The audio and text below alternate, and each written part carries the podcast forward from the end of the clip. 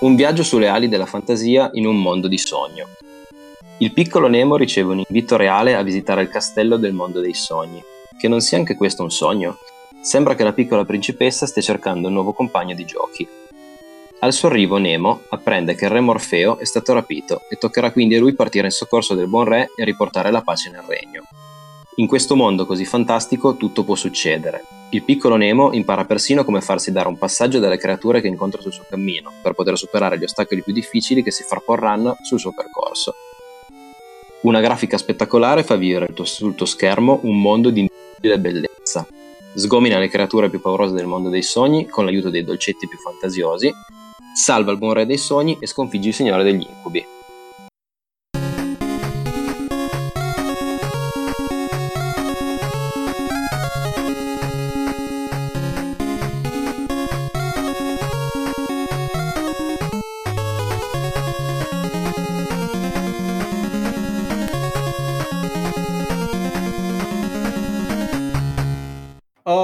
Benvenuti in questa nuova puntata. Ciao Francesco. Ciao. Allora, puntata super speciale, super importante perché per la prima volta abbiamo Sono felice, sono felice. felice? Si sente che sei felice. Sì, sono felice. abbiamo l'onore, nonché il piacere di avere ospite un nostro carissimo ascoltatore, il nostro Jeff. Ciao ragazzi, ciao Enrico, ciao Francesco. Piacere ciao, tutto Jeff. mio. Ciao, bene, tu sei stato un, un, super ascoltatore perché ci hai lasciato subito una bellissima recensione su iTunes, poi ci ha dato l'idea di, di, fare le domande anche agli ascoltatori. Hai risposto per primo alle domande del retro boomer. non potevo fare altro Vabbè, no, se non rispondere dai, per primo. in, e in più c'è l'amore per console generation che ci unisce, quindi è proprio... Assolutamente, ah. assolutamente. Sì, sì, sì. Infatti mi fa proprio piacere essere invitato da voi in un dove è anche già stato un illustre Raffaele ospite e non può che farmi piacere. Tra l'altro essere anche per una volta nella mia vita il primo di qualcosa, il primo ascoltatore a essere ospite da voi, quindi davvero mi fa molto piacere. Avrai eh sì, una, una targhetta dedicata a te. Che bello, sì, l'ho sempre sognata, avere una targhetta tutta mia. Sì, dentro la mente di, di Enrico, quindi non la vedrà mai nessuno. Rimarrà lì rimarrà lì. Bene, quindi Jeff ci ha fatto conoscere un, uh, un, gioco che io, a mettere la mia ignoranza, all'epoca mi ero perso, nonostante nel 1990 avessi un fantastico NES. Quindi lo ringrazio ancora di più perché me lo sono un po' studiato questi giorni. È veramente un gioco che mi ha emozionato, mi è piaciuto tantissimo anche per il fatto de, de, dell'argomento che trattano. Tratta dei sogni, tratta di queste cose oniriche che a me fa strippare veramente. sì, esatto. È un gioco che oltretutto si cala bene nei, nel senso del bambino del, dell'epoca, perché il protagonista è proprio un bambino, un sognatore, quindi in voga con, diciamo, con l'età di un ragazzo che poteva giocare a questo gioco appunto nel, negli anni 90 e in questi anni. E infatti lo sento molto vicino a me. Posso dire che sia il mio gioco preferito in assoluto per il NES. Eh. Eh, sì, sì, sì, sì. Per questa console sì, infatti se non ricordo male una delle domande era quali erano i tuoi tre giochi preferiti, l'ho inserito, se non ricordo male forse per primo, perché c'è questa diatriba ancora, se può essere il mio gioco preferito di sempre non lo so, ma per la generazione NES assolutamente sì. Eh sì, mi sa di sì che ce l'avevi detto nelle, nelle risposte, quindi per quello poi abbiamo, ti abbiamo costretto a venire qui in puntata. Dai, costretto non lo direi proprio. Sono venuto molto volentieri. No, adesso dico, senza, senza esagerare, per me è un valore aggiunto che mi ha dato anche questo podcast, poter, poter veramente apprezzare e conoscere questo gioco. Per, per una volta un ascoltatore Bene, mi, fa... mi, ha fatto conoscere un gioco. Mi fa molto piacere. Fa molto piacere. Bene, beh, non abbiamo detto forse, ma stiamo parlando di Little Nemo The Dream Master, gioco Capcom del 1990, giusto? Sì, esatto. Uscito per NES e arcade. Sì, esatto, il gioco è, stato, è uscito eh, a livello di console solamente su NES eh, nel 1990, non mi ricordo se metà o fine 1990, e a ridosso proprio un paio di mesi dopo, se non ricordo male, è uscita la versione arcade. Un gioco che è passato abbastanza, secondo me, nel dimenticatoio. Personalmente non l'ho mai visto nelle sale giochi qui da noi, però è un gioco che si, dif- si difende, sì, um, calca forse più fedelmente la trama originale di quello che è Nemo del mm. gioco NES. Però mm. è sempre passato un po' in sordina, forse, anche perché negli anni 90 c'erano altri gioconi in, in, giro per le sale giochi, quindi potrebbe anche essere quello. Sì, diciamo che negli anni 90 andava forse un po' più di moda anche il, il protagonista un po' più cazzuto, un po' esatto, il duro esatto. proprio dei film d'azione. Eh. Bravissimo interpretare un bambino di 5 anni penso sì, sia... forse non era la massima aspirazione dei, dei ragazzini urlanti e sognanti. No. è vero, è vero. Ti abbiamo anche chiesto a Jeff, di che, quanti anni hai? Io sono nell'età dei 37. Ah, okay. uh, hai esattamente la mia età, quindi sei classe 82. 82, esattamente. Grande, mitico 90, ragazzino. eh no, purtroppo no. Però Bene. dai, tutta esperienza, tutto bagaglio che entra. Ah boh, Francesco che dice? Allora, devi attaccare il modem? Tacchiamo, partiamo, butta la cassettina? La cassetta, tacchiamo anche il Nintendo finalmente. Ah sì, cosa giochiamo Jeff? Eh, versione NES immagino, giusto? Sì, giochiamo versione NES. Ah, ok, fantastico. è proprio quella. Dai, attacca il modem, io metto la cassetta. Vai. Ci siamo? È un po' lenta, un po' più veloce negli anni 90 la cassetta, però. sì, il ah. modem però. Vado, eh? Vai, vai. Via. Perfetto.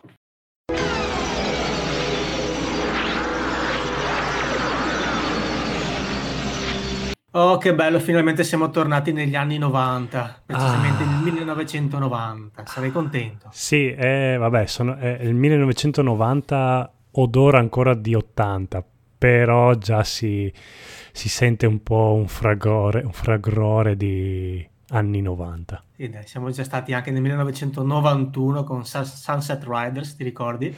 Eh sì, mi ricordo. È il 91, tanta roba. Tanta roba. Quindi, boh, vediamo cosa è uscito in questo 1990 dal punto di vista videoludico, così per contestualizzare un po' il nostro, il nostro gioco. Eh, il 1990 è ancora più tanta roba del 1991 a quanto pare. Eh sì, qua c'è abbastanza carne al fuoco, ma vediamo, vediamo un po' le cose principali. Allora, 12 febbraio Nintendo pubblica per NES Super Mario Bros. 3 in Nord America. Vende più di 17 milioni di, chi- di copie e questo lo fa uno dei giochi standalone più venduti della storia dei videogiochi. Eh sì, lo fa anche uno dei... Mm, allora, dietro questo gioco bellissimo di Super Mario 3 c'è il, il mega spottone pubblicitario che andò in onda in tutti i cinema che si chiamò Il piccolo mago dei videogiochi che contribuì molto a lanciare il Super Mario perché c'era tutta questa storia del bambino che doveva andare a fare questo torneo di Nintendo e il, proprio l'ultima gara era sfidarsi a Super Mario Bros. 3 che per l'occasione veniva proprio presentato da questo film. Quindi era avevano, la, la, Nintendo proprio aveva fatto una anzi la Nintendo of America penso aveva proprio speso l'ira di Dio in pubblicità e marketing per, per questo gioco. Beh, mica scemi, infatti poi hanno venduto un botto di copie. Hanno venduto un botto di copie e magari se facevano un film un po' meglio era più bello, però il film non era malvagio, visto mh, all'età di 10 anni era, eh, era bello, dai, era, cioè, c'erano i videogiochi, c'erano i bambini, eh, c'era tutto, c'era. Era un sogno per noi poter fare un torneo di videogiochi. Eh sì. L'8 marzo, appunto, inizia il campionato del mondo Nintendo.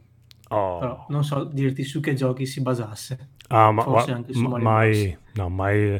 Adesso, vabbè, noi siamo gente di periferia, quindi almeno per quanto mi riguarda, io un campionato di videogiochi negli anni 90 dal vero non l'ho mai visto. Al massimo c'erano le riviste dove potevi spedire eh, la fotografia del televisore per far vedere il tuo record e vincere un premio. Però proprio un torneo di videogiochi non, non, non, ci sono mai capitato, ma neanche mai visto gli annunci, quindi non, non no, ho idea. Sarà stata una cosa super americana. Sì, sì. Andiamo avanti. Allora, ad aprile Konami rilascia Snake's Revenge, il sequel di Metal Gear per Nintendo Entertainment System, sempre in Nord America. Sì. Però questo è stato un capitolo sviluppato senza coinvolgere Hideo Kojima, che è l'ideatore della saga.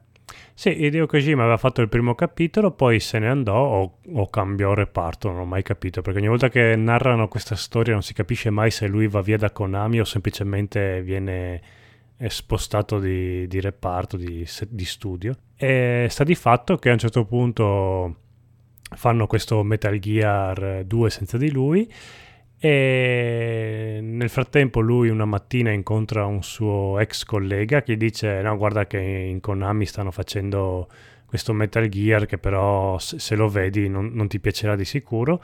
Lui è tornato ha detto no no questa, questa qua la, la diamo all'America eh, per noi giapponesi ve lo faccio io un bel Metal Gear e vedremo dopo cosa succederà. Poi il primo giugno esce l'originale Ultima 6 The False Prophet della mitica serie ultima. Sì, che io mitica... non ho mai giocato. E eh, nemmeno io. Sarà da... Dovresti evocare qualcuno che ha giocato a Ultima per fare una bella puntatazza su mm. Ultima. Non ho proprio alba io di Ultima. Una mezza idea. Ah. ok, sì, così ci, ci, illustra anche perché sono quei, proprio quei buchi, quelle, quelle mancanze che, che, ho e che hai anche tu. Ma certo, io, io lo dico sempre, negli anni 80 e 90 io sono della provincia di Treviso, quindi qua veramente c'erano tre negozi di videogiochi e arrivava veramente, veramente pochissima roba, quindi tanti giochi famosi anche all'epoca non li ho giocati, poi li ho recuperati, mm-hmm. però questo ancora mi manca. Eh sì. Il 12 luglio eh, Nintendo of America pubblica Final Fantasy, sempre per il NES, e questo gioco ovviamente ha dato via alla super mega popolare serie di Final Fantasy di Square. Sì, qua penso che sia che l'hanno lanciato in America. Perché... Sì, sì. Sì, perché... Sì, perché Final Fantasy ha avuto mm, una storia un po' travagliata perché Final Fantasy 1 americano sarebbe il mm. Final Fantasy 3 giapponese o il Final Fantasy 4 giapponese, adesso non mi ricordo bene, so oh. che eh, quello che è arrivato in America come Final Fantasy 1 in realtà era il 3 o il 4, se non mi ricordo. Quindi eh, è un casino con la numerazione di Final Fantasy.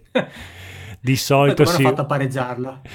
E semplicemente hanno, dopo un po', quando uscì il 7 in America, sì, in tutto il mondo, e uh-huh. la gente iniziò ad appassionarsi veramente, a, a, la, la, massa, il popolo iniziò ad appassionarsi, a conoscerlo e allora si capì che c'erano altri Final Fantasy prima di quelli usciti in America e da quel momento lì in poi si usò la numerazione giapponese che è quella giusta. Mm. È un po' come i nomi con Street Fighter. Eh, tu chiami Bison o Vega il cattivone di Street Fighter? In realtà eh, sarebbe no, Vega, no, anche se qua ormai... Eh, anzi, lo chiamavamo Mr. Bison, neanche Mike Bison, quindi proprio... Mr. Bison, sì. È un Beh, la questione di diritti comunque su Street Fighter 2 ovviamente ci faremo una puntata. Eh sì.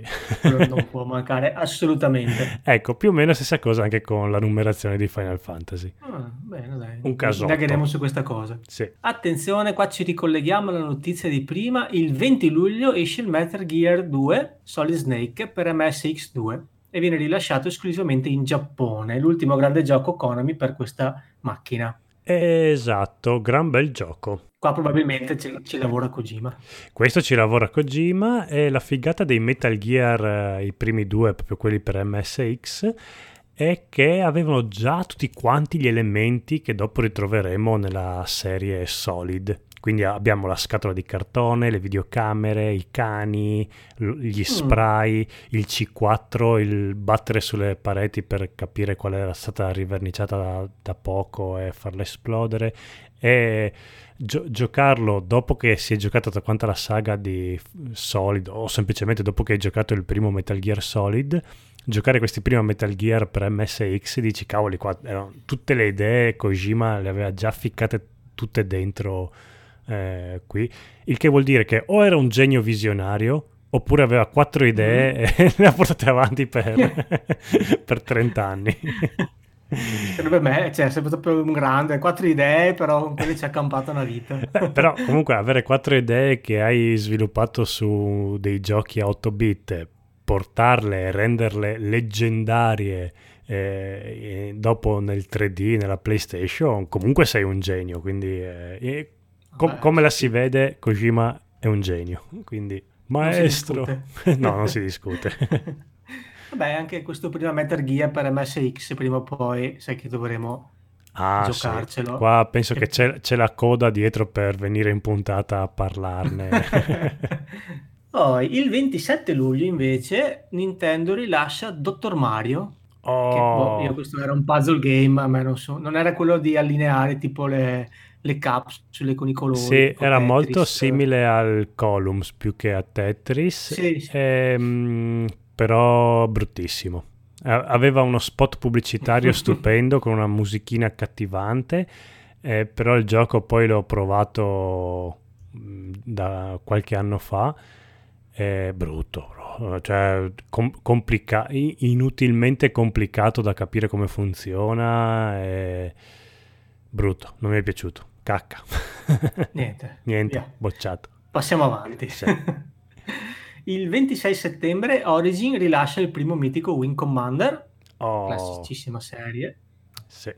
Ah, il, il, 28... il, primo, wow! Sì, sì. Leggenda. Il primo gioco della serie. Mm, bene, bene, bene. Andiamo avanti. Il 28 settembre, due giorni dopo, Capcom distribuisce Mega Man 3 per NES in Giappone, che anche qui è tanta, tanta roba. Tanta roba, però diciamo abbastanza uguale a Mega Man 2 e Mega Man 1, almeno per, dal mio punto di vista di eh, diciamo non appassionato della saga, li ho giochicchiati in Mega Man, ho, ho testato quanto sono difficili e complicati, eh, però diciamo che se mi carichi su Mega Man 1, 2 o 3 tendo a dire sì vabbè uno vale l'altro, sono tutti quanti tutti belli, tutti, tutti divertenti, forse il, il 2 è quello a cui sono un po' più affezionato diciamo dovendo scegliere perché ha la musichina iniziale, l'intro iniziale che è veramente stupenda.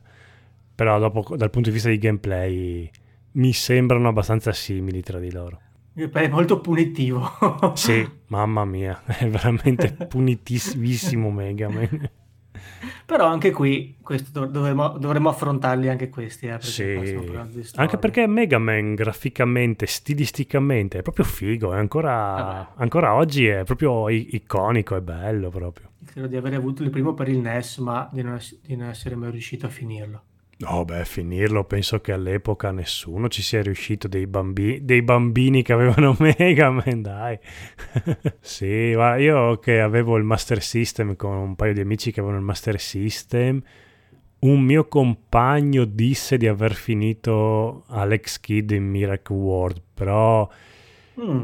Lui, allora, gli posso credere perché lui era veramente una bestia al, a quei videogiochi. Ciao Manuel, se ci ascolti non credo.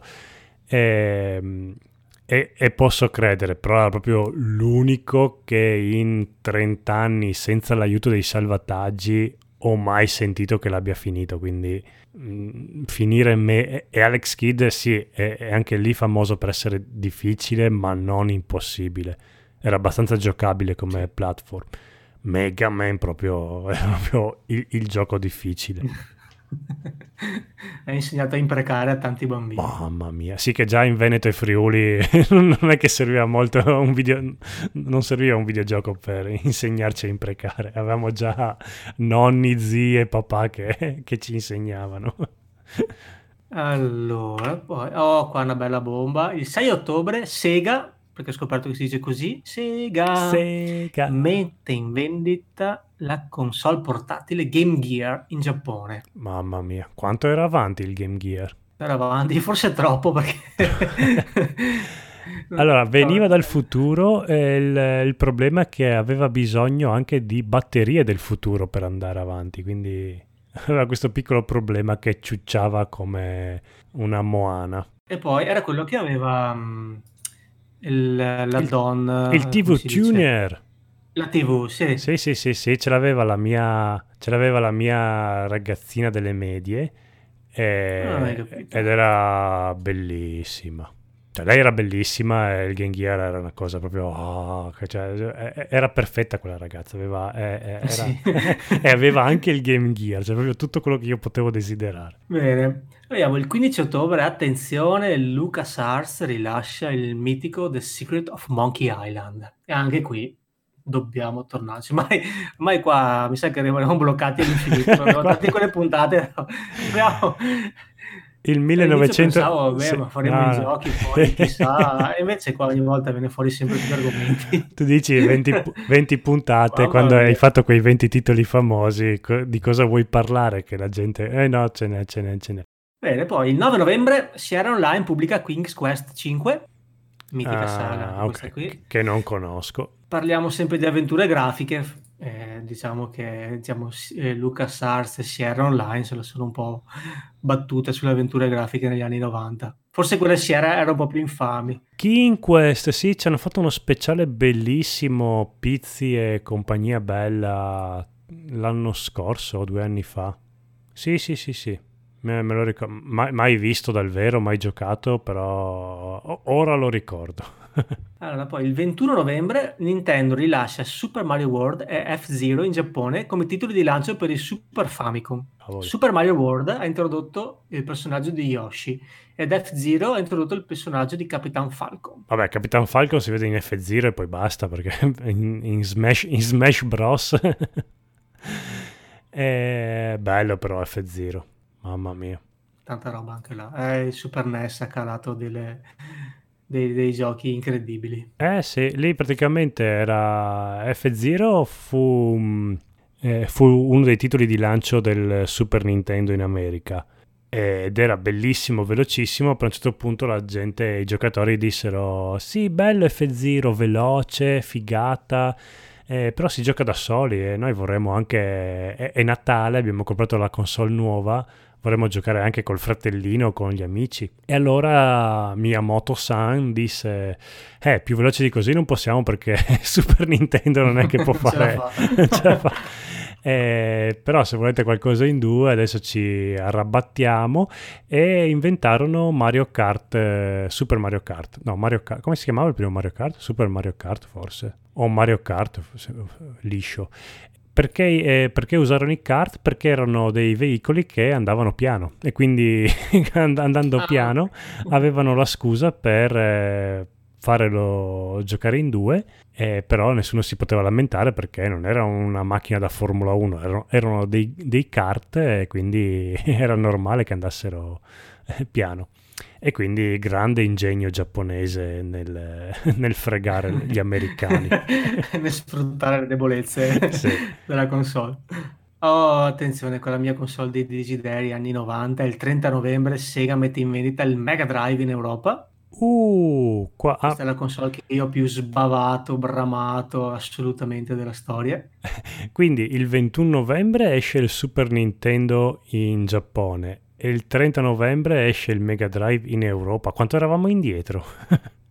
Eh, abbastanza, abbastanza, perché poi, come si dice, era già uscito, era già uscito in America, eh, no, in Giappone era uscito nell'88.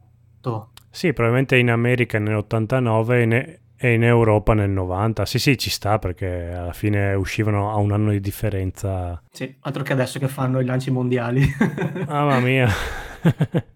Anzi, ultimamente l'Europa anche tipo una settimana prima, un giorno prima. Una volta ci voleva una- un annetto, Eh, un annetto sì. due se ti andava bene. Eh, ma noi aspettavamo anche pazientemente, quindi tanto dovevano comunque arrivare.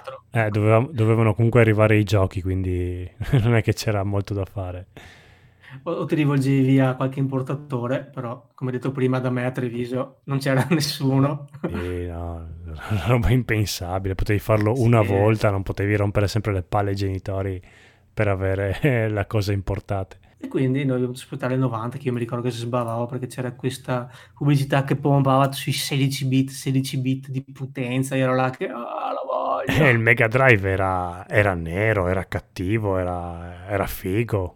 Eh, però anche il Eh, Super. Nintendo era veramente bellissimo. Però il Super Nintendo mi sa che arrivò nel Natale del 91, 91-92 da, da Super noi. Nintendo? Eh, da noi sì, perché mi ricordo che ormai il Mega Drive era ben piazzato nei, nei negozi quando arrivò il Super Nintendo da noi.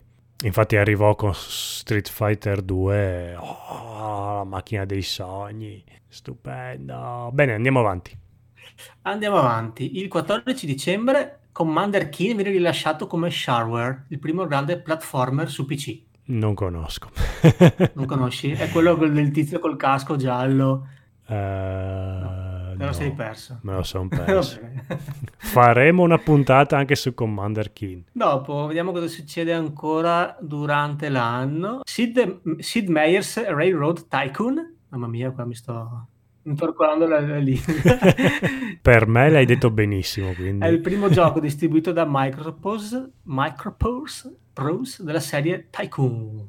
Ah, non è Microsoft, è Microprose. Micropro- Microprose. Bastardo, come cazzo si pronuncia? Microprose. Poi viene fondato il Looking Glass Studios, viene, fondato, viene fondata l'Eidos Interactive, il mitico Team 17 e il Revolution Software. Non conosco. Ma Team 17 Cosa ha cosa, ha fatto? fatto? Team 17 ha fatto il la mitica serie Alien Breed, dopo ha fatto Project X, eh, Super Frog, eh, Worms, eh, non, poi non avevi giocati.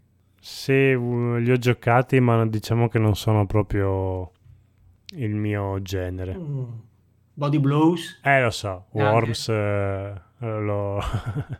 sì, ma non mi hanno mai appassionato. 17, beh, a parte che sono ancora, sono ancora, come si dice, sono ancora attivi ovviamente negli anni 90 su Amiga. Ah sì? Strano perché di solito tutte queste compagnie, questi studi nati in fine anni 80, primi 90, di solito hanno sempre cambiato nome. No, no, loro stanno, hanno rilasciato anche va- varie versioni di Worms che su- sulle, sulle console odierne, anche di, di Alien Breed, comunque ovviamente non hanno più la potenza dell'epoca, però sono ancora attivi, e vivi e vesiti, sono dei, per me sono dei miti veramente. Poi viene fondata anche la Revolution Software, che hanno Che hanno fatto, fatto? ce l'ho, ce l'ho, eh, l'avventura bellissima, aspetta che no- non so come, Lure of the Tempertes, praticamente eh, l'esca della, te- della tentatrice.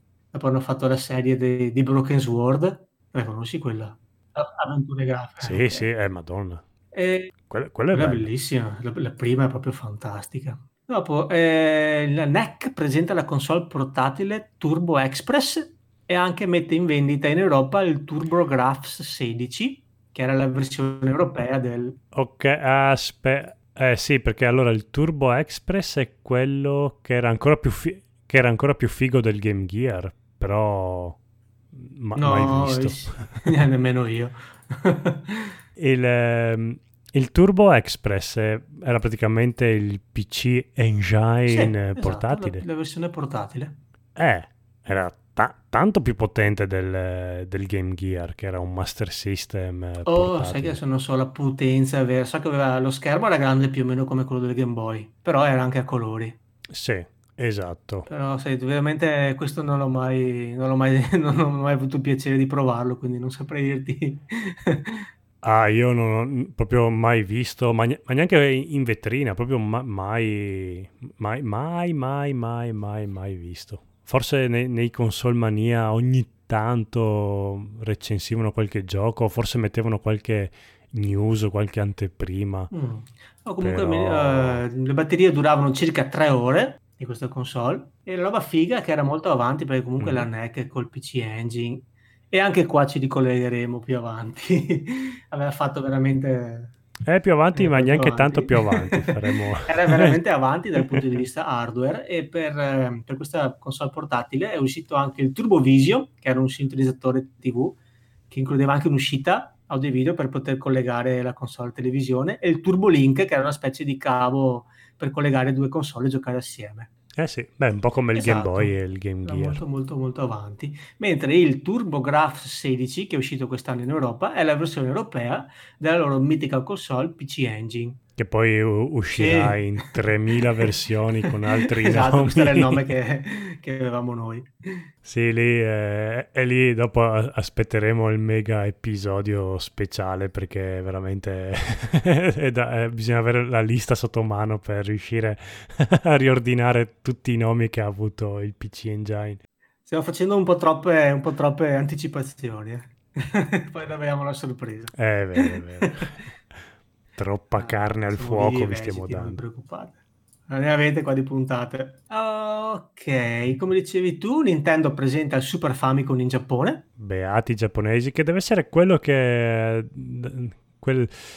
Deve essere a causa del Super Nintendo che poi in Giappone uscì la legge che non si potevano più vendere console di venerdì perché sennò il traffico giapponese va ah, in tilt. So. È la prima volta che sento sta roba. È una leggenda tipo le monetine di Space Invaders o è vera? Allora, quella, quella, è una leggenda, quella del Super Nintendo invece quando uscì il Super Nintendo Tokyo si... è collassata? Eh, si, si il, sì, le strade sono collassate perché si sono inta- intasate e che tra l'altro il, la Nintendo neanche aveva forniture per, eh, per tutti quanti perché mi sembra che anche chi le aveva prenotate comunque no, non riuscì ad averle, perché è una politica un po' della Nintendo di produrre meno console del, di quelle richieste per fare... Per far finta che non ci stavano dietro quegli ordini. per fare richiesta, per così hanno... è tutta roba di alto business. Stessa cosa che poi fecero anche col, col Wii, che non, non, si, non, si, trovava più. Che, che, poi fecero anche col NES Mini, ma lì forse perché non, non ci credevano Sì, là forse è la prima volta che, che, era, che, è stato fatto veramente per sbaglio, non voluto.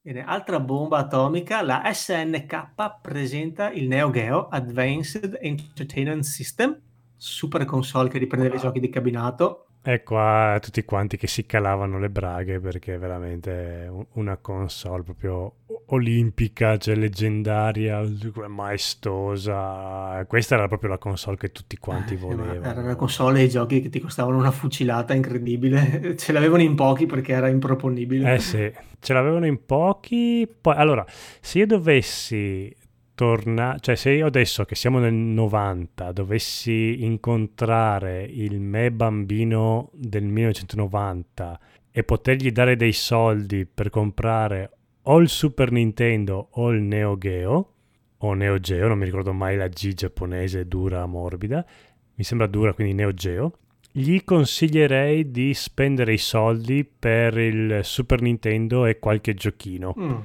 perché comunque dopo il catalogo dei giochi è molto più grande, poi comunque vabbè devi rinunciare alla perfezione delle conversioni arcade di giochi come eh, vabbè ce ne sono un casino della Neo Geo quindi.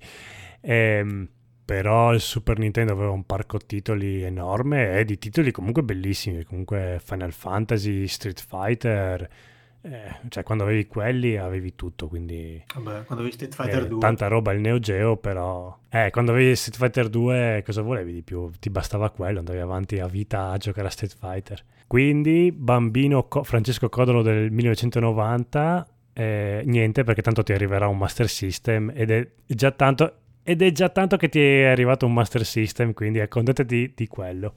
Ma, ma passerai tanti momenti felici eh, ma ti stuferai anche subito. Quindi ciao! Allora, vediamo, una notizia triste, Amstrad interrompe la produzione del mitico ZX Spectrum, ponendo la fine del dominio di 8 anni dell'home computer domestico nel Regno Unito e presenta la sua unica console, l'Amstrad GX4000, che però non riesce a, a raccogliere diciamo, lo scettro, l'interesse e le vendite dello Spectrum però era un Lo computer Spectrum era un proprio. computer con la tastiera, tipo un Commodore 64. Infatti ti ricordi che in edicola sì. trovavi le cassettine da, da, un lato Commodore 64 dall'altro sì, Spectrum. Sì, che poi non l'ho mai avuto all'epoca, quindi ogni volta mi dice, ma sto cacchio di Spectrum, che roba che giochi girano. e tu sicuramente hai provato anche a mettere il lato Beh, dello ovvio. Spectrum sul Commodore 64. Cosa c'era? Rumo- rumore grigio? Caricava, ma non, non succedeva niente perché non, non c'era niente. Uno ci spera sempre da bambino, ma magari funziona perché io ho il Commodore speciale, quello che un ingegnere si è sbagliato e ha messo dentro anche uno Spectrum. no, no, no. Poi andiamo avanti. Cinemaware presenta Wings, il mitico gioco, quello de- degli aerei, non so, tipo seconda guerra mondiale, tipo il Barone Rosso. Ah, ok. Sì, no, anche lì rientra nei giochi che non mi interessavano tantissimo. No, beh, questo non era male, dai. Questa è la Cinemaware, altra iper super famosissima casa di sviluppo, che per dirne una così veloce veloce ha, ha prodotto nell'86 Defender of the Crown e anche nell'89 It Came from the Desert. Non mi dicono niente. Io per il MS-DOS... amica, amica e DOS ti sei perso per, per la fascia lì. no, allora MS-DOS avevo un simulatore di volo di aerei che era molto divertente, bello, mi ero messo, mi ricordo che da bambino ero diventato praticamente un pilota provetto, cioè perlomeno non facevo schiantare gli aerei, poi... Mm. Eh, figo, figo. Era molto semplice secondo me, perché se riuscivo a far decollare io un aereo, tanto simulatore non era, però... Senza schiantarti. Era figo. Allora, poi ho altro gioco incredibile sul quale, sul quale faremo una puntata. Factor 5, Factor 5 rilascia Turricane. Questo l'hai giocato, spero. Oh, oh questo lo conosco. Allora, giocato potrebbe essere, ma onestamente non ho memoria. Potrebbe essere che mi sia passato per le mani a casa di qualche mio amico, però lo conosco anche perché conso- nel, de- nel Console Mania, dentro Console Mania, c'erano, c'era spesso la pubblicità di Turrican per le varie console. Penso quella che vedevo io era per NES, può essere che era uscito Turrican, Turrican per, per il NES, fammi pensare, non credo, sai. Forse per, no, per Mega Drive e per Game Boy è uscito. Ah, per Game Boy allora era la, la pubblicità che mi ricordavo. E, sì, so che c'era proprio quel paginone che spesso riappariva nei vari numeri con Turrican. Ed era figa. Studio di sviluppo tedesco con le mitiche musiche di Chris Hurbeck Uzbek, non so come cacchio si, si pronuncia, però magari andatevela a ripescare su, su, su YouTube le, le, le, sue musiche, le sue colonne sonore dei videogiochi che sono fantastiche. Oppure aspettate il nostro, il nostro esatto. episodio. e chiudiamo l'annata con Nintendo che fa causa a Color Dreams per la produzione non autorizzata dei, dei suoi videogiochi. Eh era ancora la Nintendo quella battagliera e cazzuta e cagacazzi. Toy Headquarter, Headquarters si fonde con Trinity Acquisition Corporation fondando la THQ. THQ? Ah beh, questa, questa THQ, la THQ come la chiamavo io. termini stasera. Scusatemi ragazzi, cioè, il mio inglese non è perfetto. Ho studiato a Oxford però ormai sono ormai ti sei un po'... sì. E... Beh, que- questa è veramente eh, famosissima. e chiudiamo con Siga Sega, scusate, che rilascia il gioco arcade G-Lock Air Battles R360, che praticamente è il primo gioco con, uh, in 3D dove il cabinato ruota a 360 gradi col giocatore. Non so se è presente, ti ricordi? Ah, eh, ma allora me lo ricordo e ti dirò di più, ce l'ho anche per Master System fisico perché, sì, eh, perché l'ho recuperato tipo l'anno scorso in, un, in una fiera per 2 eh, euro. Aveva dentro il libretto, la cartuccia e la custodia. Ho detto dammi qua subito. La, la, versione arcade era praticamente un cabinato che tu Tutta un'altra cosa. No, Tutta un'altra cosa. Era un cabinato che tu ti sedevi dentro che era, riproduceva tipo la, la cabina di, di pilotaggio dell'aereo cioè avevi il sedile, avevi la cloche e, si muoveva tutto in base anche ai tuoi movimenti. Quindi era molto, molto, molto. Se non dico una, ca- se non dico una cazzata atomica, è il gioco che si vede in Terminator 2. Oddio. Quando c'è. Mm, eh, quando c'è il T-1000 che cerca. Ehm, Con- Connor, come si chiamava sì, lui? John, John Connor. Vabbè, eh, John Connor e lui sta giocando a G-Lock, mi sembra, perché comunque è dentro un, ca- un cabinato che lo avvolge. Dovrò, dovrò riguardarmelo perché proprio non me lo ricordo. potremmo andare a controllare perché il prossimo anno esce al cinema Terminator 2 e quindi possiamo andare eh, al cinema a vedere se effettivamente ho ragione. Quindi tienti buono. Oppure aspettiamo la videocassetta, magari arriviamo nel 1992-93, non so quando è uscita la videocassetta.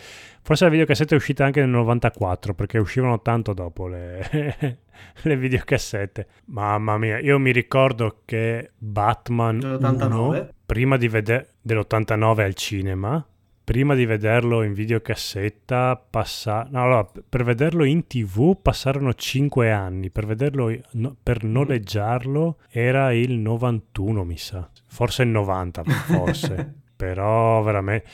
E, e, quel film lì io lo bramavo tantissimo, anche se l'avevo visto al cinema, anzi dopo che l'ho visto al cinema volevo ancora più rivederlo. Eh una roba fantastica. Il primo Batman all'epoca era clamoroso.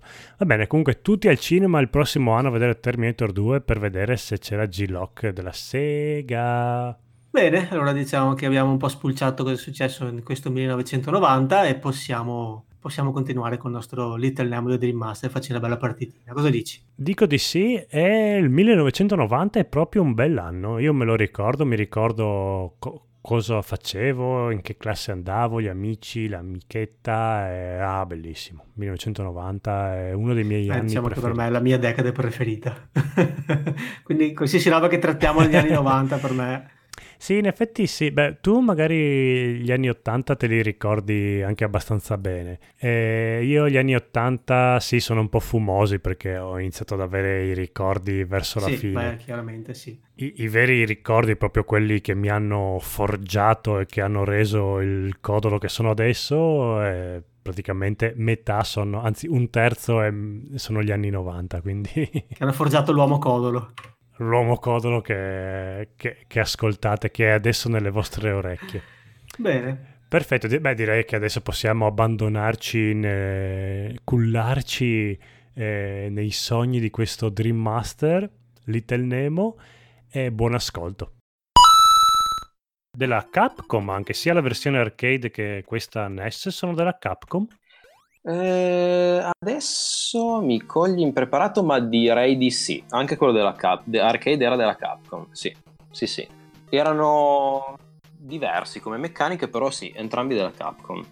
Però per essere un tie-in eh, si vede la, la, la, classe della Capcom che c'è dietro, perché ha delle meccaniche anche molto interessanti che poi andremo a vedere. Cioè, sì, non, hanno fa- non, hanno fatto semplicemente un gioco lì, buttato lì. No, assolutamente.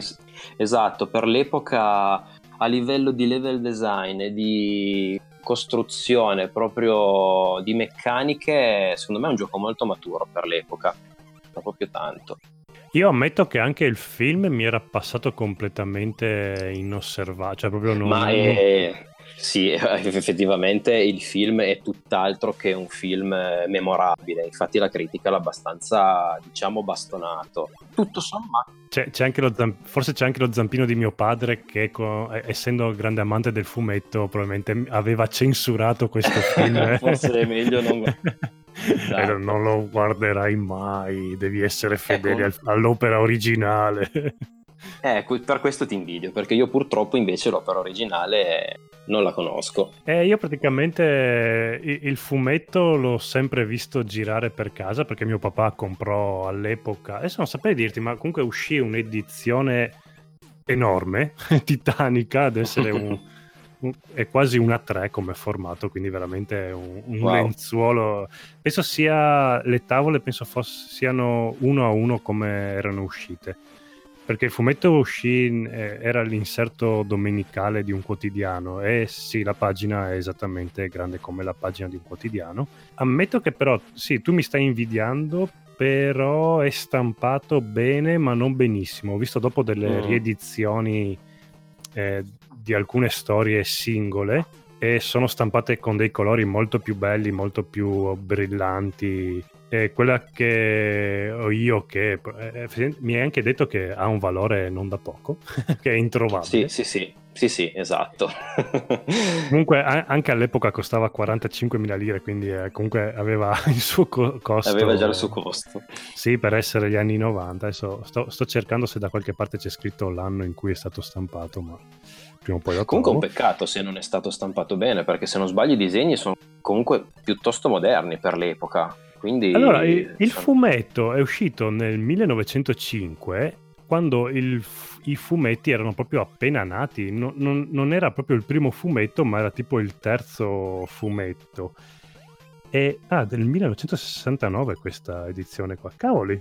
Eh, allora sì, allora direi Eh. che come valore... Pensavo fosse fine anni 80, primi anni 90. E ancora oggi è un fumetto che se lo vedi fa, fa ancora scuola. E quello che fa specie è che è uscito nel 1905 questo fumetto e a mio parere nei cento anni successivi nessuno è riuscito a ripetere la qualità che aveva questo fumetto qua. wow, Cosa attualissimo ancora, nonostante i i 100 e più anni sul groppone, diciamo. Eh sì, anche perché era in- il fumetto in pieno stile Liberty, diciamo, Mhm. e sono proprio tavole in stile Liberty ed è... sono proprio belle da vedere, proprio c'è una costruzione de- della gabbia, de- delle figure che è fenomenale. Wow, No, no, comunque adesso, sì, adesso proviamo a vedere i punti di contatto che ha il fumetto col videogioco. Eh, partiamo col protagonista, che è questo pic- Little Nemo, che lui ha 5 anni, il fumetto esce nel 1905 e Little Nemo ha esattamente gli anni che ha il nuovo secolo, quindi è anche un po' eh, un contesto storico. C'è anche qualche critica sociale, ma lieve, anche perché Little Nemo è un borghesotto, diciamo. Lui è, è anche simpatico perché mm, è, è un po' birichino, è molto curioso come bambino, però lo vedi che ha anche un po' una passione per le uniformi, per le parate. In più di un'occasione lo, si, mette, si veste da soldatino, da, eh, fa le marce. E la famiglia in cui lui vive è, vedi che è dell'alta società di, di New York. Eh, però vabbè dopo lui comunque ti fa ti strappa il sorriso quindi un po' glielo perdoni però era un borghese del cazzo Un curiosone, diciamo, Un da curiosone. ficcarsi proprio nelle, nelle peggio situazioni.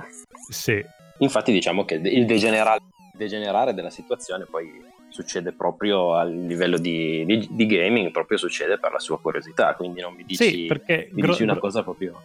Eh, beh, grosso modo diciamo che la trama è questa, Little Nemo ogni notte si addormenta e sogna cose incredibili perché la principessa di questo mondo di fantasia e il padre mi sembra che sia il tempo proprio adesso dovrei riguardare. Comunque que- questa principessa di questo mondo ha deciso che vuole fidanzarsi con Little Nemo questo bambino di 5 anni e, e manda tutta la sua corte chiunque parte con i paggi poi comunque ma- manda la, la chiunque perché ogni volta Little Nemo non, non riesce ad arrivare eh, perché vuole questo bambino vuole fidanzarsi con Little Nemo. E, mh, e ogni volta succedono cose incredibili e ogni volta Little Nemo si risveglia proprio sul più bello Sul più o sul bello.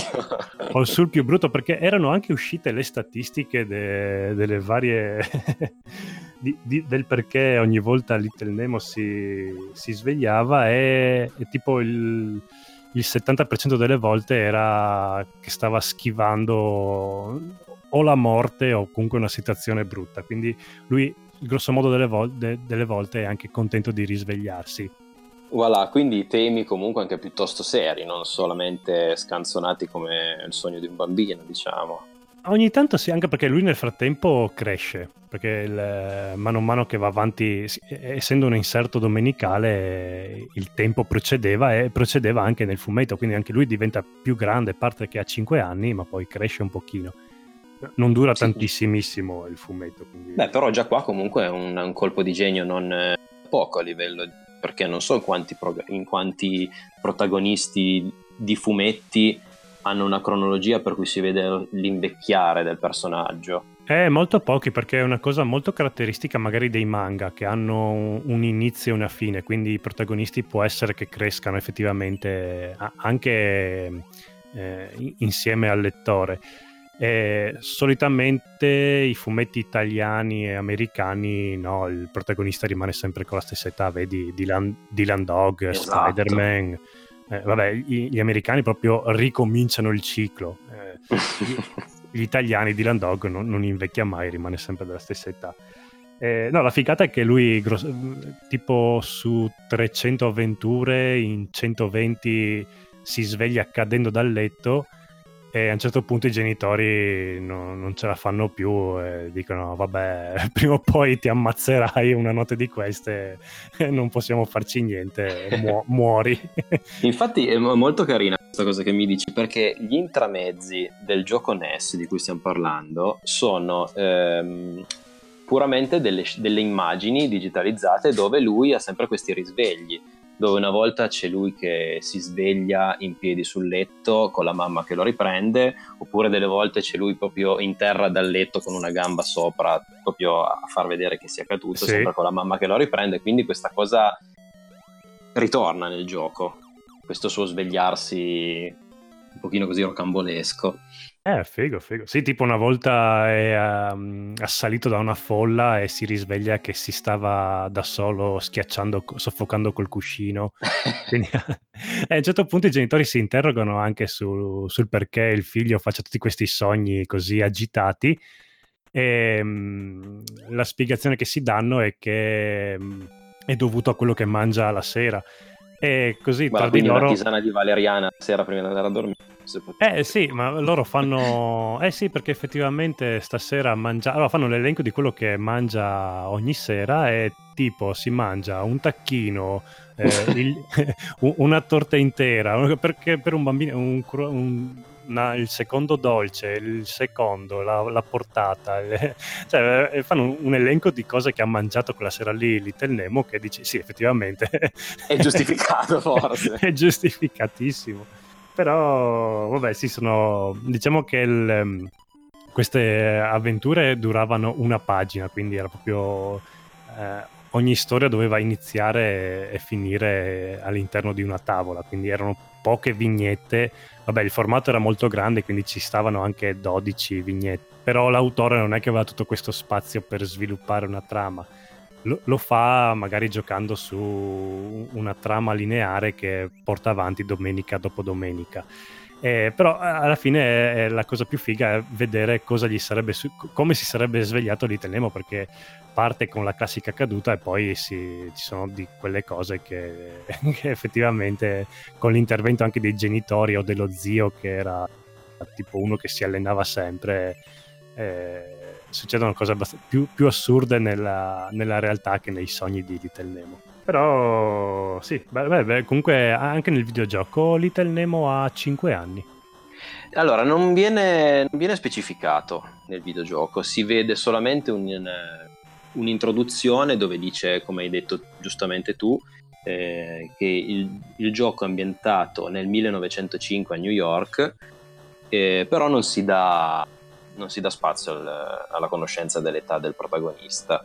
E inizia proprio come, come tu hai detto, con ehm, gli scagnozzi, chiamiamoli così, della principessa Camille, eh, intenti a cercare di convincere Nemo ad andare sul, nel, nel, regno di Slumberland e eh, offrendogli come dono un sacchetto di caramelle, cosa che caramelle che torneranno sia nel film sia nel gioco arcade sotto altre forme, sotto altre utilità e, ehm, e quindi lui dopo quello, essendo goloso di dolci, eh, accetta e quindi li segue per questa avventura. Però qui inizialmente pre-fidanzamento c'è semplicemente una volontà della principessa di avere un nuovo compagno di giochi. Anche nel fumetto il, lei dice mm, che vuole trovare il nuovo compagno di giochi, però di, diciamo che è un po' velato il fatto che lei vuole proprio fidanzarsi, perché co- la prima volta che, lo, che finalmente riesce a, a incontrarlo eh, di persona lo limona duro subito. Quindi... Effettivamente sì, nel film traspare questo interesse molto precoce nel verso del ragazzino, sì sì, è vero. Poi lei proprio è smaniosa, lei proprio di, di, di riceverlo, quindi proprio la vedi che ha proprio voglia. C'è qualcosa che, che, è in ballo lì, diciamo. Sì, anche perché, anche perché lei, lui ha 5 anni, ma lei sembra già tipo pre, se non adolescente, comunque preadolescente, quindi è chiaramente un... Sì, esatto, è chiaramente una ragazzina che ha voglia di, di fare esperienze. Scusate cioè... ragazzi, è sempre una domanda, ma nel libro, film o videogioco se la fa la nostra principessa? Allora, ti va, vado subito alle pagine finali, vediamo cosa... Perché a un certo punto il fumetto penso venga interrotto, non so se l'autore è riuscito a dargli una conclusione. Ho censurato. dai, era una battuta comunque. No, il, il bacio ci scappa, questo sì. Eh, diciamo che senza fare spoiler, nel finale di sia film no, che dei due giochi, spoileriamo allora, nel finale del film e di entrambi i giochi c'è questo bacio, quindi fino lì si si arriva. No, qua noi parliamo di tutta la storia del gioco, cioè vai, vai tranquillo, no, no, non farti problemi. Anche perché mi sembra di capire che la storia del gioco sia eh, slegata dalla storia del fumetto, giusto? Cioè sia come fosse un, un, una puntata a parte. Sì, diciamo che eh, i giochi percorrono abbastanza, eh, abbastanza fedelmente il film. Per quello che ha detto Francesco, eh, si gira sempre su, questo, su, questa storia dei sogni, eh, del fatto di andare eh, alla ricerca di questo, perché poi tendenzialmente il la volontà di avere questo bambino nella loro corte sfocia poi nel volere del, del padre della principessa, del, del, re del regno dei sogni, di avere un erede. Quindi forse ah, anche, da lì, anche, da lì, il fatto che lui poi possa diventare principe eh, è un coronamento poi della storia d'amore che potrebbe avere la principessa con questo ragazzino. Eh, diciamo però che i due giochi sì, percorrono abbastanza fedelmente la, la, trama del film. Chi più, chi meno. Diciamo a tratti è più fedele quello NES, a tratti è più fedele quello arcade, però in linea di massima la linea temporale è quella. anche nel fumetto il padre, pur di far arrivare Nemo, promette premi veramente eh, ghiotti a chi a chi riesce a portarlo, tipo alla... adesso era tipo un gruppo di ballerine che non so, adesso non mi ricordo com'è che dovevano riuscire a portarlo, gli promette a che chi lo portava diventava la prima ballerina affattata del regno degli incantesimi, quindi eh, un bello stipendio, eh, un bello... quindi lui elargisce proprio ricompense molto grandi però nessuno mai ci riesce perché succede sempre qualcosa Beh, allora è interessante questa cosa, perché invece nel gioco nei film, loro, nel, nel, film, il primo che va riesce a portare lui a corte, quindi è interessante questo retroscena di cui non ero a conoscenza, del fatto del, di provare più volte di portare lui al, nel regno. Bella questa cosa. Sì, perché nel videogioco, possiamo dire pure la storia, quello me la sono guardata, lui viene chiamato a corte dalla principessa appunto perché ha una missione, una missione per lui. Giusto? Esatto. Esatto, Limo- sì. Limonare duro. A parte limonarselo. vai, vai, Quella è la ricompensa. Diciamo. no, sì, diciamo che lui va a... Una volta arrivato eh, a questa corte, ehm, diciamo che nel gioco non è spiegato molto bene. È spiegato molto bene eh, a livello di film e poi riproposto nel gioco arcade come una scenetta eh, di intramezzo. Nel gioco NES è una cosa che viene spiegata un pochino malamente. Eh, lui viene portato nel, legno, nel, regno di Slumberland e viene subito, eh, diciamo, incoronato principino. Il re gli, gli, gli consegna poi una chiave questa chiave è un pochino come quella del, simbolica del sindaco, una chiave che apre tutte le serrature del mondo di, di Slumberland, facendosi naturalmente eh, carico di, eh, di, ricevere una promessa da parte di Nemo di non aprire mai e poi mai un'unica porta su tutto il regno, che è quella con il simbolo del serpente, che è lo stesso simbolo che c'è disegnato sulla chiave, diciamo. Cosa fa Nemo? vista la curiosità di cui parlava prima Francesco, prima cosa che fa va e apre questa fantomatica porta, eh, face- facendo Ovvio. uscire le ombre che erano imprigionate eh, all'interno e far sì che il, regni, il re dei, degli incubi ritorni in circolazione, rapisca il re e dia inizio alla sua avventura a cercare di riportare il re e rimediare i suoi errori. Ah, il casino è tutto colpa sua? Il casino è colpa sua in parte, diciamo che lui con la sua curiosità sicuramente ha perce- la percentuale più alta di colpa, però eh, appena arrivato nel regno eh, incontra eh, un personaggio che si chiama Flip. Questo personaggio è ehm, diciamo il lucignolo eh, della, fa- della, fiaba di Pinocchio, un piantagrane, un, uno di quelli con cui la mamma non vuole che tu ci vada a giocare. Infatti anche a livello di eh, forze dell'ordine sconsigliano tutti il contatto con questo personaggio, però lui vuoi per eh, i suoi modi affabili, per le, le, sue, lui è anche una sorta di, una specie di clown, quindi lui è sempre stato molto eh, attirato dalle cose circensi, infatti l'inizio del film inizia proprio con il desiderio di Nemo di eh, andare al circo, ma il padre continua a, a dirgli di no, quindi probabilmente anche per quello... Anche perché il disegnatore Aveva iniziato la carriera disegnando manifesti per una compagnia di circensi. Ah, perfetto, quindi tutto torna, interessantissimo. Eh, sì. e, e, infatti lui probabilmente sogna anche tutto questo mondo un po' circense proprio per il desiderio recondito di andare al circo, ma di non poterci andare. Quindi lui si trova di fronte a questo pagliaccio eh, che gli promette mare e monti e durante una loro scorribanda proprio nella stazione di polizia che sarà anche poi un livello del gioco arcade, durante la fuga e dopo aver messo scompiglio all'interno della stazione di polizia finiscono per caso in questo scantinato dove gli si para davanti questa porta. E lui eh, avendo questa chiave continua a cercare di resistere alla tentazione di aprirla ma Flip eh, dal suo lato eh, lucignoloso, diciamo, lo esorta, lo esorta, lo esorta finché lui, comunque, essendo un bambino, essendo curioso, cede alla tentazione, apre questa porta e succede il casotto che vi ho detto prima. Quindi diciamo che è un concorso di colpa. Dice anche un'avventura sempre della sua curiosità che a un certo punto lui va a casa di, eh, del, te- del futuro dove ci sono tutte quante dei cassetti con le date dei vari anni e lui inizia ad aprirli e arriva fino tipo al 1999 e lui ogni volta che apre un cassetto diventa vecchio come in base a, quel, a quell'anno lì, quindi prima apre il 17, poi il 48 e poi apre appunto il 99 e lui si trasforma in un vecchio tutto gobbo e prende paura e si risveglia. Quindi lui è, mo- è, molto curioso perché proprio si spinge fino quasi a toccare la, la morte pur di soddisfare la sua curiosità. La sua curiosità. Sì.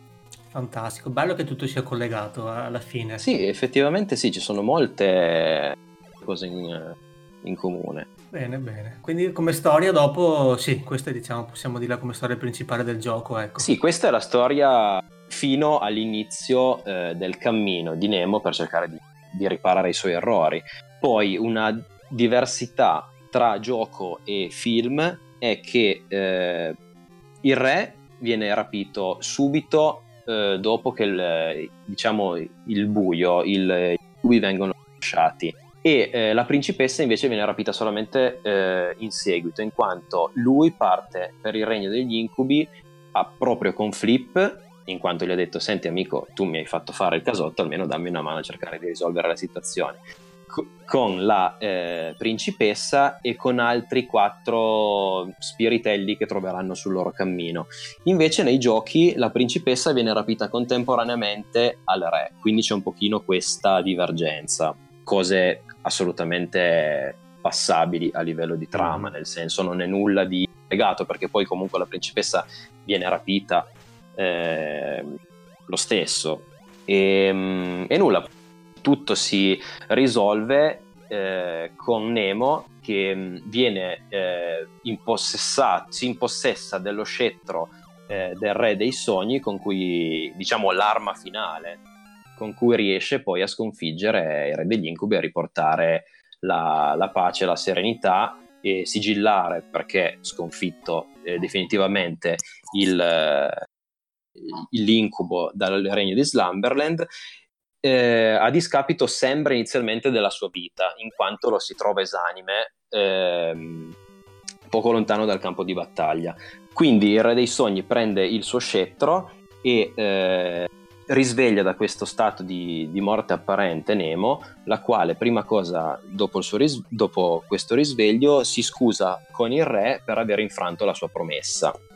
Il re invece è tuttal, di tutt'altro avviso e dice altro che non devi assolutamente scusarti, finalmente hai debellato una cosa che era solamente lì sigillata, l'hai debellata una volta per tutte, quindi sei degno di diventare il mio erede e da lì poi eh, rose e fiori perché c'è il finale con il fantomatico bacio eh, di Camille e la nomina a successore a re del, dei sogni, solamente che poi lui de- dice di dover tornare a casa, quindi non resta nel regno dei sogni. Torna a casa e una volta risvegliato c'è questo, chiamiamolo il lieto fine, dove il padre gli dice svegliati, vestiti che finalmente ti porta al circo e quindi diciamo che anche quello è un coronamento del sogno nel sogno, se si può vedere il sogno come la sua volontà di andare al circo. Eh sì, ma la principessa, poverina.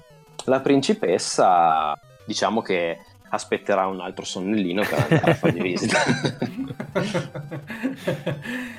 eh, questa è la storia. Beh, mm, adesso ti faccio una domanda più dal punto di vista tecnico-videoludico. Sì.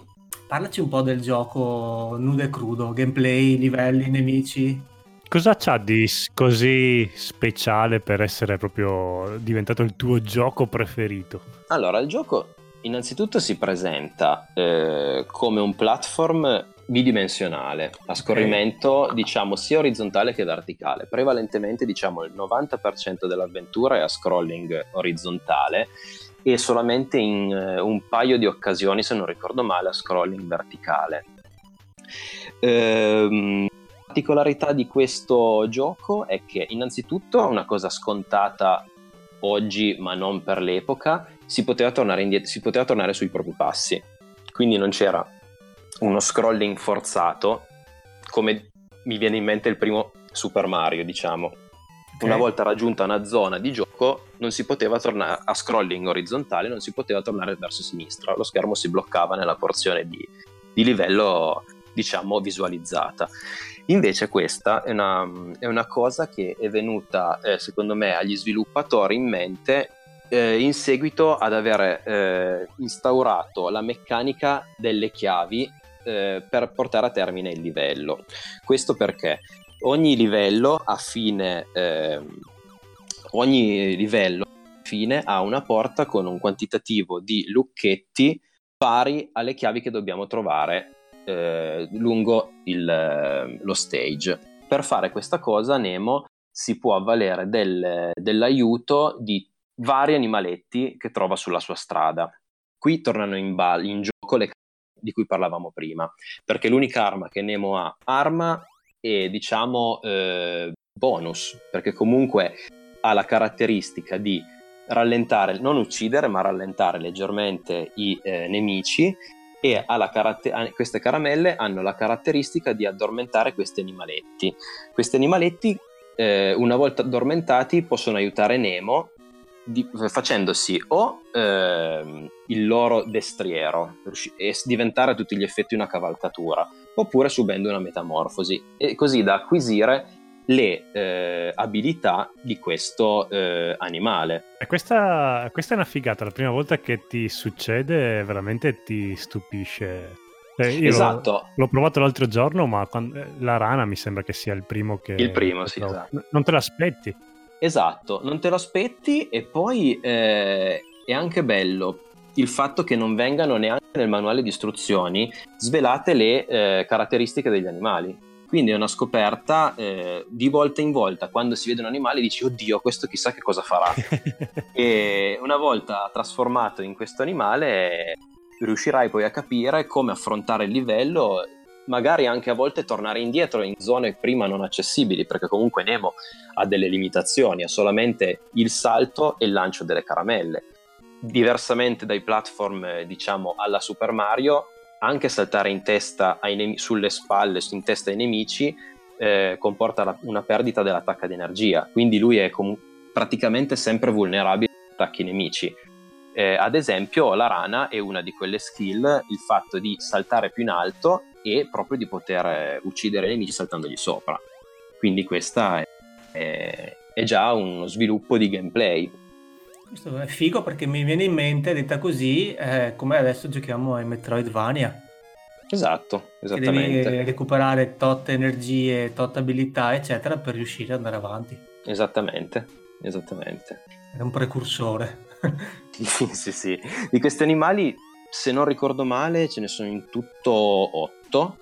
Eh, certi fanno delle apparizioni veramente fugaci, come ad esempio nel primo livello eh, c'è eh, la trasformazione in talpa che serve proprio eh, per scavare 4 pixel in croce nella terra per andare a cercare una chiave. È abbastanza inutile anche perché lei scava solo, non salta, non spara, non fa nulla, non mangia e non fa nient'altro che scavare. Quindi, però in tutto si contano 8 animali che ci daranno una mano in tutti questi 7, anzi 8-10 livelli di gioco.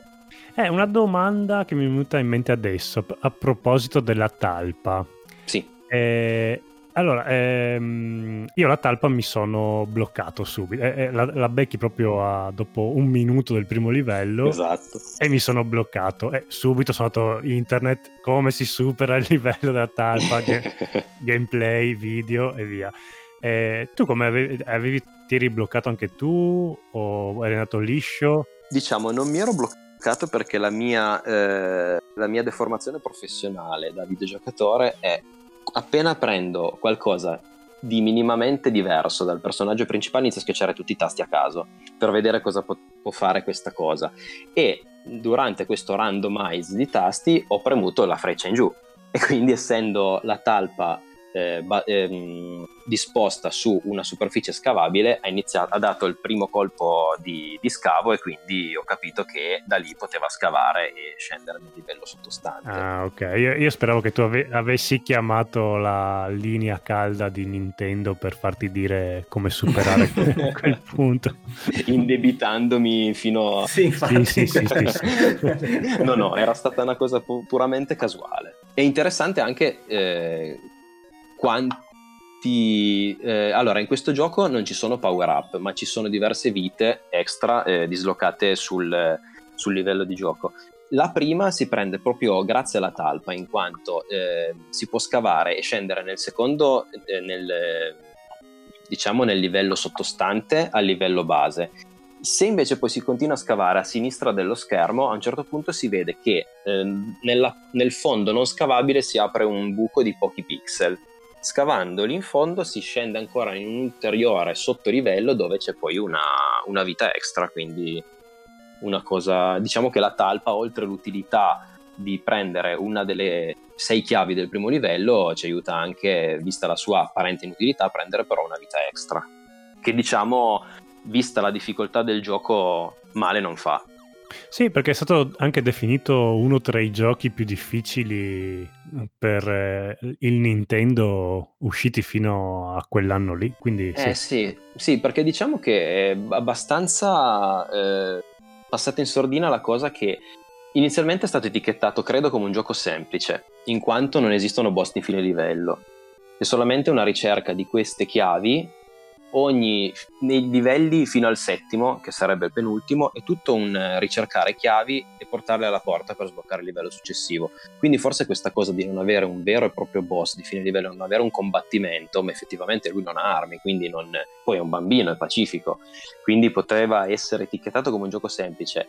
Le cose si complicano nell'ottavo livello quando lui a tutti gli effetti eh, riceve in dono da Camille lo scettro e allora da lì si può iniziare ad uccidere i nemici, però le cose si complicano particolarmente in, lo, in quanto l'ottavo livello, cioè l'ultimo, eh, è diviso in tre sottolivelli, per quello vi dicevo 8-10 livelli e eh, la difficoltà del gioco è intrinseca dell'ultimo livello in quanto se si muore nel secondo o nel terzo sottolivello dell'ottavo bisogna riniziare dall'inizio. Diciamo che il, il conti- cioè ci sono dei save, dei checkpoint, però una volta esaurite tutte le vite bisogna rifare dal primo muro del, dell'ottavo livello e vi assicuro che non è una cosa semplice. Infatti è sempre bene arrivare al massimo delle vite che sono nove e all'ottavo livello e sperare di non perire, perché è davvero una cosa abbastanza ostica. Io ho trovato difficoltà già al primo livello perché comunque i nemici ti vengono addosso e non sono pochi. Sì, e non sono neanche tanto semplici da saltare perché sono abbastanza tutti tozzi.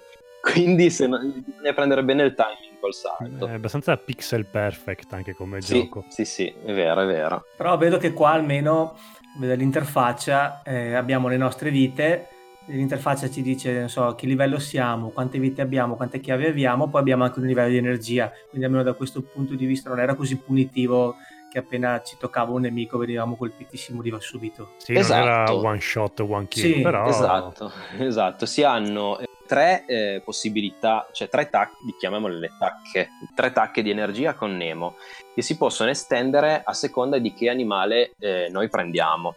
Va da sé che col tasto select, una volta, perché col tasto select si poteva terminare la metamorfosi, quindi tornare al Nemo mm. bambino. Ah, okay. eh, diciamo che ad esempio mi viene in mente il, il, secondo animaletto che troviamo, che dovrebbe essere no, la talpa, il terzo animaletto che troviamo che è il ramarro ha quattro livelli di energia energia che inizia, eh, energia che una volta conquistata e finita la metamorfosi torna a 3. Non, non, eh, non, non teniamo diciamo, il bonus degli animali anche quando l'abbiamo lasciati. Diciamo che è una cosa abbastanza logica, però aumenta anche un attimino la strategia. Ma, mm, diciamo, questa, mm, il possesso dell'animale eh, potevamo interromperlo noi con Select, giusto dicevi? Sì, esatto. Altrimenti aveva un tempo o potevamo tenerlo no, no, finché no, non si era moriva? illimitato, si poteva ah, tenere okay. finché si moriva. Sì, sì, sì, sì. Però a volte era forzato perché poi si arrivava davanti, ad esempio, eh, mi viene in mente il secondo livello, a un, um, un dirupo dove la lucertola non arrivava a livello di salto ad arrampicarsi perché una skill della lucertola è proprio arrampicarsi sui muri ma c'era il calabrone quindi si interrompeva la trasformazione da lucertola si davano le tre fantomatiche caramelle al, al calabrone faceva la bellissima scenetta con tanto di sonoro della bolla al naso eh, sì. in quanto poi si poteva saltare sull'animaletto e si volava via col calabrone quindi erano cose forzate Ok, allora Jeff ti chiedo, giusto per far capire agli ascoltatori, eh, ci fai una, una, carrellata dei vari animali e sì. che, che tipo di abilità speciale ci davano? Assolutamente. Allora, il primo, come ha detto prima Francesco, il primo che incontriamo è la rana. Ran- allora, innanzitutto gli animali gli, gli, mh, mm, hanno bisogno di tre caramelle per essere addormentati, tutti. Ok. Però l'animale è un nemico, cioè ci può, ci può attaccare o... L'animale è eh, bello pacioso con gli occhi a cuore, però se, ti, se vieni toccato dall'animale o se gli salti sopra ti toglie un'attacca di energia. Infatti capita sovente di arrivare monopixel eh, davanti all'animale con un'attacca di energia, tu fai per dargli la prima caramella, lui si muove, di, come per dire dammi da mangiare, ti tocca e tu muori e devi rifarti il livello. Quindi queste cose qua bisogna una, farci un attimino attenzione. Allora, dicevamo, la rana è, la, è, il primo animale che incontriamo ed ha eh, la skill di eh, saltare più in alto, utile proprio nel primo livello in quanto la seconda chiave del livello è posta in cima a un fungo ma a un'altezza superiore del, dell'altezza raggiungibile dal salto di Nemo Bambino. Quindi è necessaria per prendere questa, questa chiave e come dicevamo prima può essere utilizzata per saltare sui nemici ed ucciderli. È l'unico animale con cui si può saltare in testa ai, ai mob, chiamiamolo. Ok. Poi c'è la lucertola che ha eh, la skill bellissima di potersi arrampicare su qualsiasi tipo di super, quasi qualsiasi tipo di superficie e rimpicciolisce a livello di altezza Nemo. Infatti ci sono, mi viene in mente all'inizio del secondo livello, eh, c'è un anfratto dove Nemo bambino non riesce a passare neanche accovacciato. Eh, saltando sulla schiena del, del, del rampino si riesce, ci si riesce ad infilare di sotto, quindi l'utilità in quella parte di schema è solamente il suo rimpicciolimento. E quindi il ramarro ha questa skill di, eh, di rimpicciolimento e di eh, possibilità di eh, arrampicarsi sulle superfici. Poi abbiamo il gorilla che ehm, anch'esso ha la possibilità di arrampicarsi sulle superfici, ma eh, può abbattere eh, a suon di pugni i, i, i nemici che ci si parano davanti. Quindi è un altro, non saltandoci sopra come la rana, ma un altro che può sconfiggere i nemici strada facendo. Poi abbiamo la, la, fantomatica talpa di cui abbiamo parlato prima, di cui l'utilità è pari a zero se non quella di scavare. eh, abbiamo il paguro nel quarto livello, quello del mare, che eh, oltre a tenerci eh, ancorato, perché il, il livello del, dell'acqua funziona in un modo un po' strano. Eh, invece che in giochi come Super Mario, dove eh, si è comunque adagiati al terreno e per nuotare bisogna premere ripetutamente il salto del tasto, lì si ha uh, una sorta di galleggiamento automatico del personaggio. Quindi per nuotare è una cosa piuttosto scomoda, soprattutto con la croce direzionale del pad del NES. Uh, inve- invece sai che io l'ho trovato molto più divertente rispetto agli altri tipo Super Mario. Ah, ok, bene. Eh, mi trovo molto più naturale come meccanica di nuoto. Però diciamo che è, è complicato da gestire a livello di diagonale, forse. Eh, sì, se, se, ti metti a pensare, sì, però io mi sono trovato subito a mio agio, sono, riuscivo a schivare bene i nemici, a controllarlo bene, quindi... Voilà. Eh, sì. Però anche lì comunque è una sorta di variazione sul gameplay, anche a livello di... Sì, sì, no, ma di fatti mi ha stupito, l'ho, l'ho notato perché era un tipo di nuotare che non avevo mai visto in nessun esatto, in un videogioco. e, ehm, e sì, dicevamo, il Paguro ha proprio questa skill di eh, ancorarci al terreno. Quindi si può camminare sul terreno, si possono usare le chele per abbattere i nemici e si può eh, andare nelle zone sabbiose a scavare tipo come può essere la talpa, diciamo, muoverci sotto il fondale sabbioso. Um, un altro, forse il, sì, il secondo animale esclusivo del livello del mare è il pesce, penso sia un tonno, un pesciotto abbastanza grosso, che ha la particolarità, perché anche, ho controllato anche sul libretto di istruzioni, è uno dei pochi eh, animali citati, non sono citati tutti, ma il tonno, no, il tonno o pesce, no, non è neanche citato nel libretto di istruzioni, mi stavo sbagliando, ha la particolarità di avere dei guantoni da, da box, quindi si presume che possa tirare dei pugni per uccidere i nemici, invece no, sono puramente di design e non, non può fare nulla se non aiutare nel, nella fase di nuoto, in quanto lui eh, è assestato nell'acqua. Non c'è bisogno di tenere il tasto in giù per, per, nuotare, lui diciamo che è un pochino quello che ti dà più una mano a livello di, proprio di nuoto. Probabilmente eh, a livello di design era stato previsto che lui picchiasse esatto. anche e poi hanno tolto questa meccanica. Esatto, esatto. Però carina questa cosa, che non è neanche l'unica cosa di design biz- eh, bizzarra, perché oltre a quello si nota ehm, da subito, dal primo livello, lo scettro sulla schiena di Nemo, cosa che però lui acquisirà solamente nell'ultimo livello di gioco. Infatti mi sono sempre chiesto questa cosa... Probabilmente dovevano farlo uscire in tempi abbastanza brevi e quindi avevano tante idee, poi eh, per, far, per, non far passare troppo tempo dall'uscita del film hanno dovuto... Certo, che poi effettivamente calcolando una sorta di... Eh, di ragionamento perché lui lo scettro anche nel film lo ha quasi sempre dietro, però non lo sa usare, quindi viene, viene scoperto man mano possibilità di usarlo, viene scoperta man mano eh, la possibilità e la potenza dello scettro, quindi potrebbe anche avere una logica quella, però mi, non ho mai capito cosa fosse quella cosa fantomatica che aveva sulla schiena, l'ho scoperto poi la prima volta che ho raggiunto il livello 8 perché lui lo utilizza poi proprio come arma.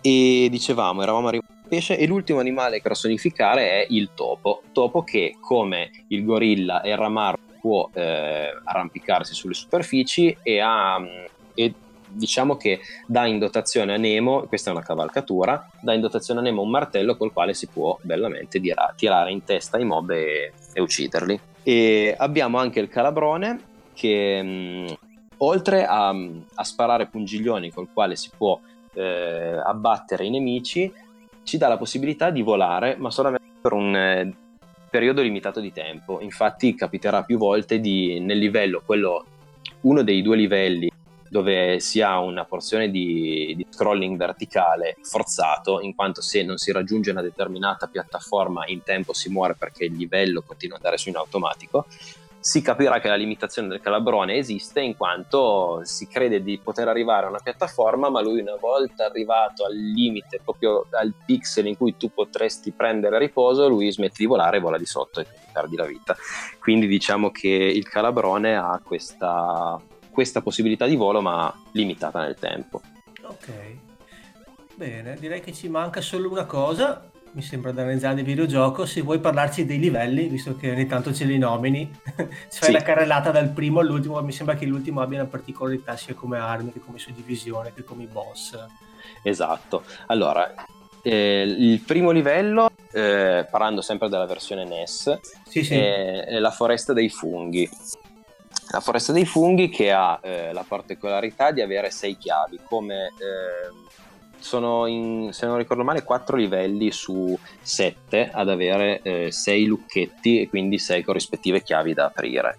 E, è una foresta dove ci sono funghi giganti, dove si ha eh, la possibilità di eh, utilizzare la rana, il ramarro e la talpa per prendere tutte le chiavi ed andare avanti con, il, con l'avventura. Il secondo eh, livello è il getto. Diciamo che questi due questi due livelli eh, non sono presenti nel film. È una cosa un pochino slegata dalla trama del film, però io l'ho sempre lasciata passare in quanto lui è un bambino, la fantasia di un bambino è sacra, quindi non si tocca, quindi lui può sognare quello che vuole, va tutto bene, tutto molto colorato, tutto molto bello.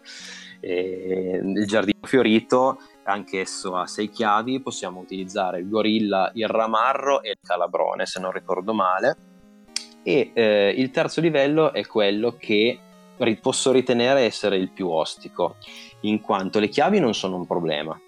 Eh, partito il livello si possono raccogliere, raccogliere subito tre chiavi, però eh, nella casa dei giocattoli, questo è il nome del, del livello, sì. Si passa tutto il tempo su un treno a scrolling forzato orizzontale, con la possibilità di essere attaccati dai nemici morire eh, one shot, one kill su eh, degli aculei. E la particolarità grande e rognosa di questo livello è che se si muore anche davanti alla porta bisogna riniziare tutto da capo e vi assicuro che è una cosa abbastanza frustrante perché si muore molto spesso e volentieri nelle, nelle maniere più infime, del tipo eh, si supera il, l'aculeo, arriva un piccolo aeroplanino, ti tocca, ti spinge sull'aculeo, muori istantaneamente e devi reiniziare tutto all'inizio. Però dicevamo qui non è un problema le chiavi perché ce ne sono tre all'inizio e se si mancano anche le tre centrali vengono riproposte in fronte alla porta a fine livello. Quindi le chiavi non sono assolutamente un problema in quel livello, è solamente il mero sopravvivere. E qua non abbiamo animali. Però è, è, un gioco che sfrutta, spreme tantissimo il NES. Uno per la grafica che è molto colorata, ma anche ricca di dettagli. Esatto. E poi per tutte queste meccaniche del treno, del...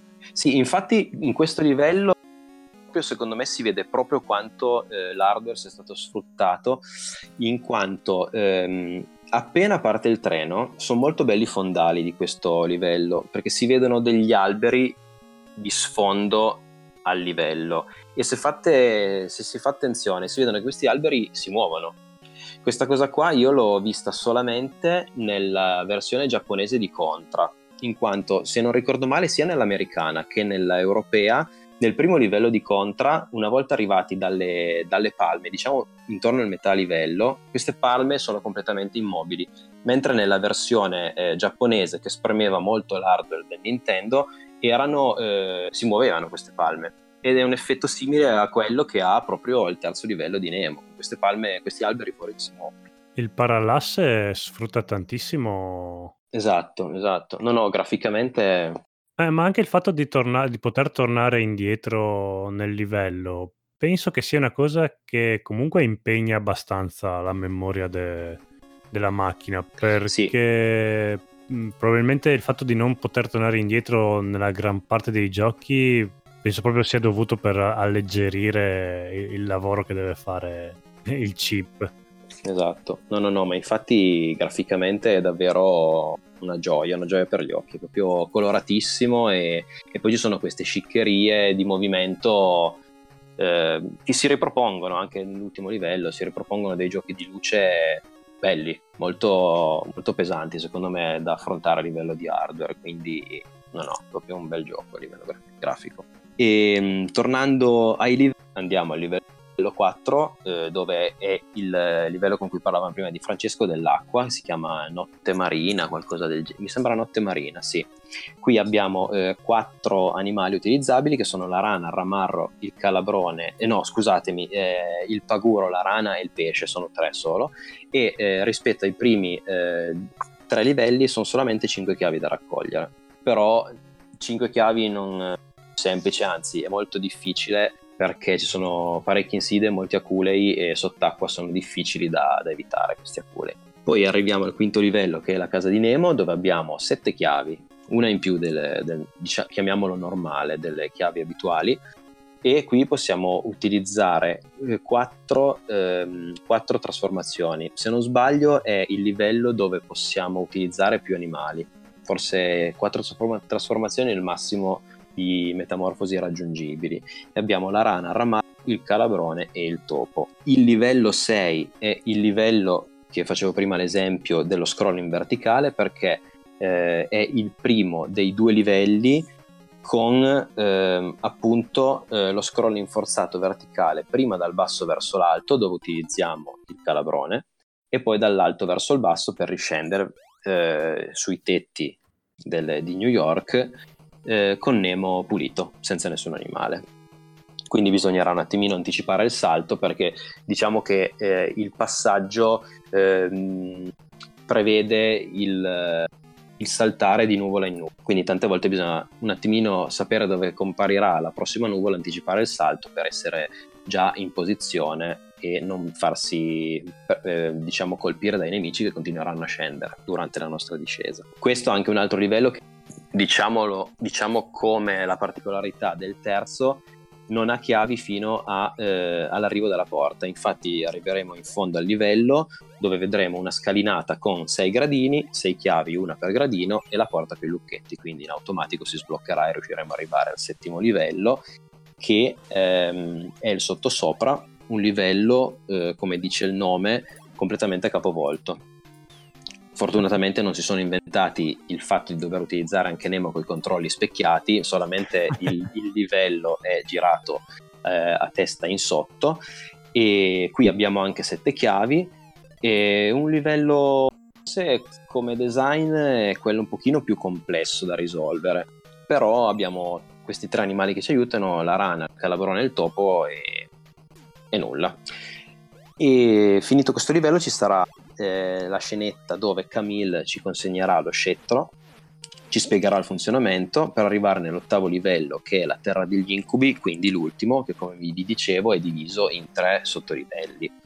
Innanzitutto la, la prima particolarità è che una volta eh, iniziato il livello col tasto select, che è quello che utilizzavamo per eh, interrompere la metamorfosi, possiamo scegliere tra le caramelle e lo scettro parità che salta subito all'occhio è che eh, nell'ottavo livello, nel riepilogo, diciamo dove avevi detto prima Enrico, dove ci sono eh, le tacche di energia, il numero di vite e quant'altro, apparirà una scritta BIM dove il, eh, col tasto B possiamo utilizzare lo scettro come arma singola. Premendo, tenendolo premuto faremo una sfera di energia, caricheremo un raggio che più eh, arriverà in fondo alla barra, più sarà potente, più il rilascio della sfera sarà potente. Questa cosa tornerà poi utile nel boss, eh, alla fine dei, dei boss, che saranno tre per ogni sottolivello. Infatti qua contrariamente a prima che dicevamo che il, live- che il gioco non, non presenta boss di fine livello, in questo livello ci saranno tre boss, uno per ogni sottolivello, per arrivare al terzo dove sarà il boss finale, cioè il re degli incubi. Parlaci anche di questi boss, del boss. Sì, eh, allora, il, il, primo boss è un, ping- un, pinguino, che io non so se Francesco riesce a trovare qualche collegamento con qualche parte del fumetto, io non ho trovato nessun collegamento né col gioco arcade né con il film di questo Oddio. pinguino gigante con una corona.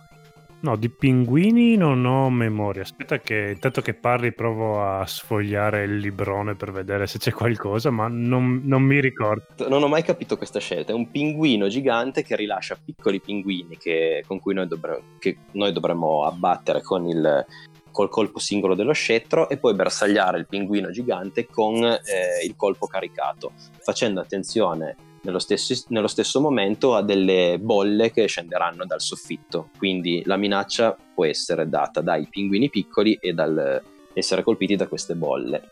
Allora, ho trovato, la, ho trovato la storia in cui il livello è ribaltato. Quello c'è nel fumetto. Bene. Però del pinguino adesso ti dico. Il secondo boss è una manta e questa invece l'ho ritrovata nel, sia nel gioco arcade che nel film. Nel film è proprio il guardiano, diciamo è, è il guardiano della terra degli incubi. È uno dei primi, forse il primo ed unico nemico che Nemo sconfiggerà al, al di fuori del, del re degli incubi a livello di film e viene riproposto come secondo boss di, di fine livello nel gioco NES. E qui è semplicemente un schivare ehm, schivare gli attacchi della manta e, e colpirli con con il raggio. Diciamo che non ha un pattern preregistrato, è tutto molto random, quindi sembra banale, ma eh, va anche un pochino a fortuna, in quanto questa manta è abbastanza veloce. Una volta uscita, se uno prova a, sal- a evitarla, la maggior parte delle volte si viene colpiti. Quindi, non avendo un pattern, come dicevo, predefinito, qui si muore abbastanza facilmente, non tanto per la difficoltà in sé, ma quanto proprio per eh, la velocità del, degli spostamenti del boss. Mentre l'ultimo boss eh, finale, diciamo che no, non, non, dico che è il più semplice, anzi nella versione arcade sì, posso dire che è il boss più semplice del gioco, il boss finale, una cosa abbastanza strana. Mentre invece nel Terra degli Incubi, eh, il King Nightmare e può essere difficile più che altro per il numero di colpi che bisogna infierirgli. Eh, lui sputerà una sorta di blob che ci inseguirà fino a quando riusciremo a scom- a, ad abbatterlo. Quindi la, la meccanica, forse la, la, tecnica più intelligente è iniziare a sbarazzarsi del blob, anche perché poi il Re Nightmare non fa altro che sparare dalle mani dei raggi che sono però molto prevedibili quindi la, la, diciamo che la difficoltà è semplicemente nel uccidere questo blob che poi ci darà fastidio per caricare il colpo e colpirlo. Però la, forse è più la durata dello scontro e la possibilità di perdere la concentrazione che non la difficoltà in sé a portare rogne in questo, in questo boss. E, e, nulla, una volta finito, abbattuto il, il re degli incubi, finale che avevamo detto prima, con tanto di bacio, nomina di Nemo e salvataggio del re. Per riuscire a finire un gioco del genere, avevi solo questo da bambino? Eh, sì, diciamo che questo qua, se non ricordo male, eh, è stato un gioco imprestatomi da un amico ma più restituito. Ok. E so anche benissimo a chi. Adesso è anche un mio collega, però io sto ben zitto, me lo tengo, lui non se lo ricorda più, quindi... E, ed era stato uno scambio con un altro gioco. All'epoca i giochi costavano veramente una follia. Forse paragonato adesso, quasi si può dire che, che costi, cioè nel senso che costassero davvero di più. E allora c'era tutta questa cosa di, di scambio, di passaggio tra chi aveva la console. E mi ricordo che sì, avevo solamente questo da giocare al tempo. Ma e mi ricordo anche forse che è stata una delle mie del, il mio primo pianto, forse videoludicamente parlando, quando ero quasi arrivato alla fine del, del gioco e all'ultima vita il re degli incubi mi aveva sconfitto e voleva dire utilizzare sì il continuo ma rifarmi tutto il livello 8 da capo allora mm. lì sì forse erano fioccate lacrime non di commozione ma e, um, ci sono piccole diversità eh, di a livello di, eh, di giochi tra il, il, gioco NES e il gioco arcade. Diciamo che entrambi sono piacevoli sia dal, dal punto di vista grafico che dal punto di vista delle, delle meccaniche, anche se nel gioco arcade sono assolutamente più semplificate. A partire dal fatto che i mob possano essere uccisi saltandogli sopra, con una sorta di punteggio simile ai. Io conduco sempre Super Mario perché diciamo che è uno dei mostri sacri dei platform se colpiti in sequenza eh, raddoppiano il punteggio, quindi 200, 400, 600 raddoppiano, aument- moltiplicano il punteggio, quindi 200, 400, 600 e così via fino alla vita extra. Diciamo che del gioco arcade si può muovere una critica a mio avviso pesante per quanto riguarda il comparto sonoro perché eh, ha una particolarità da manicomio, diciamo. Eh, lui, come per il gioco NES, ha la possibilità di subire tre attacchi. Subiti i primi due e avendo l'ultima barrettina di energia, chiamiamola così, inizia un allarme t- tipo continuo, un bip bip mm. sonoro fortissimo fino o all'esaurimento, quindi tante volte porta al suicidio vero e proprio del personaggio, oppure a eh, cercare di ricaricarsi la vita con le caramelle che qui tornano eh, come power up, diciamo. Quindi le caramelle in questo gioco, avendo solamente lo scettro come arma, qui ci danno della salute extra. Nulla, questo gioco ha dei livelli un pochino eh, diversi da eh, il gioco NES, però sono più fedeli come eh, timeline al film. Quindi abbiamo eh, il livello riconosce il re, quindi nella sala del gio- del, giochi, dei giochi del re. Eh, diciamo che si può dire che il primo livello del, del gioco arcade è ambientato nel terzo del livello NES, quindi a bordo di questo treno giocattolo, perché nel film si vede che il primo incontro che Nemo ha con Re è proprio nella sua stanza dei giocattoli e, e il re sta proprio giocando con questo trenino vestito da ferroviere col cappello e quant'altro.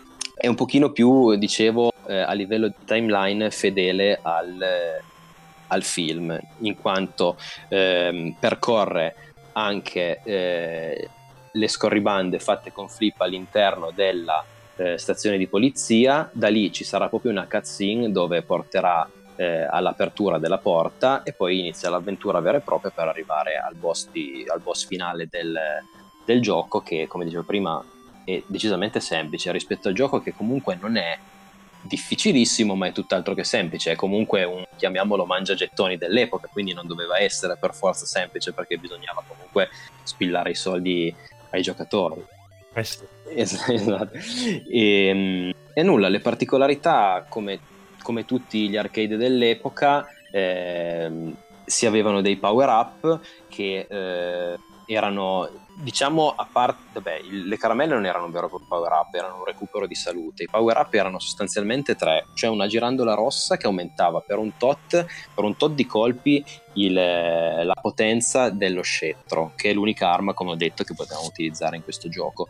Un unicorno piccolino che uccideva tutti i nemici su schermo e un libro che eh, onestamente non ho mai capito cosa serva. Forse aumenta di legger di pochissimi pixel il range del scettro, ma non ne sono sicuro in quanto appare una scritta power up quando viene preso questo libro, ma non ho mai capito effettivamente l'utilizzo che, che si può fare di questo, di questo oggetto.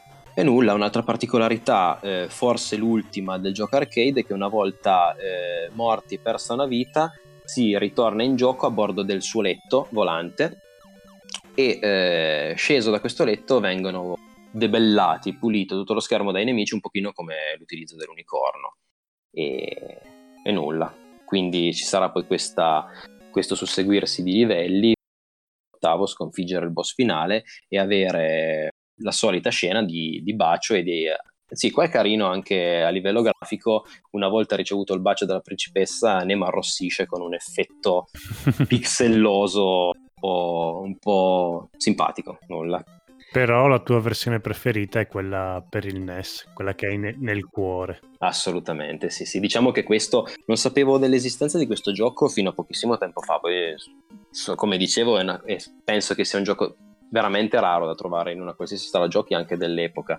Quindi sono andato volutamente a giocarlo per vedere un pochino i punti di contatto e le divergenze che c'erano tra le due versioni. Però sì, quello NES è, è sicuramente la versione da me preferita. Ok, bene, quindi direi che ci siamo sviscerati il gioco versione NES, versione arcade, ma anche il fumetto e anche il film. Uh-huh. Quindi più di così non potevamo fare. Beh, il film non, non l'abbiamo cagato tanto, ma direi che possiamo anche lasciarlo lì, penso. Sì, non essendo una pietra miliare è, è facilmente bypassabile. Esatto. diciamo l'abbiamo nominato così giusto per sì. completare. Piacevole per magari... esatto, piacevole da guardare magari qualcuno riesce a recuperarselo. Spero che questo gioco ai nostri ascoltatori sia piaciuto come a me, perché veramente io giuro, non è, non è uno scherzo, mi ha veramente emozionato, l'ho studiato e veramente ringrazio ancora Jeff perché ci ha dato la possibilità di parlarne. Grazie a voi per avermi dato questa opportunità e contento di averlo fatto conoscere a qualcuno che come voi magari non, non sapeva neanche che esistesse. Mm-hmm. No, no, mi ha fatto particolarmente piacere, soprattutto perché è un pezzo della mia infanzia e della mia, diciamo, del, del mio background da giocatore, quindi no, no, sono molto contento di questo. Beh, diciamo che così gli hai reso proprio giustizia, insomma. Esatto, esatto. esatto. Quindi Dovrò facci... chiedere qualcosa a Capcom per questo. Quindi fatti dare un po' di royalties. Esatto, ci sta.